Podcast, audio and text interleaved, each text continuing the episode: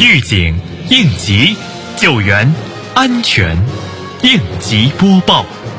本节目由西安市应急管理局支持播出。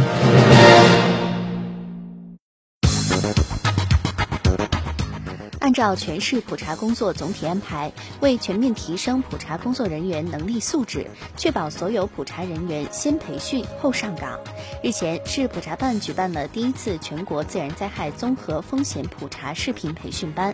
培训会议上，市普查办主任、市应急管理局副局长陈选良通报了清查阶段工作情况。陈选良主任强调，调查阶段是本次普查工作的重中之重，各级部门务必绷紧质量第一、实现第一这根弦，进一步加强统筹协调，强化力量保障，狠抓工作落实，确保普查工作有序推进。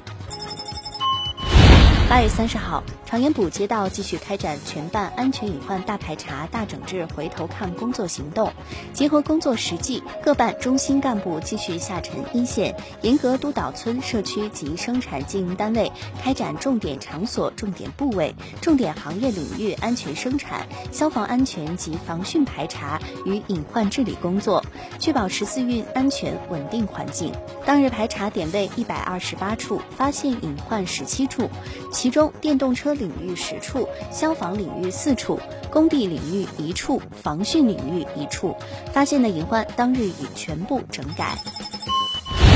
近日，未央区区委书记带队到辖区接办督导防汛工作，并对防汛工作进行了再安排、再部署。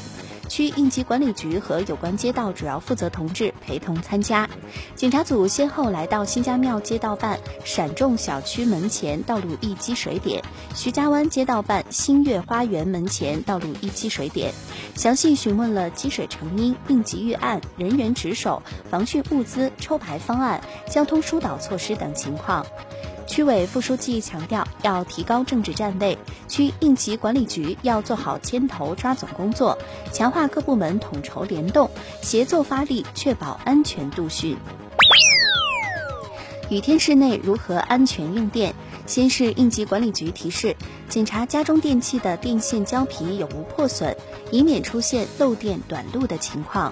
雷电猛烈时，最好不要使用电脑、电视等电子设备。雷雨天关好门窗，如不慎家中进水，应当关闭总电源，防止线路遭水浸泡，发生短路和放电事故。雷雨天气停止后，家中电器如有发生过问题的话，一定要及时请相关资格人员对线路进行检查，确认电路安全。感谢收听本次应急播报，我是小陈。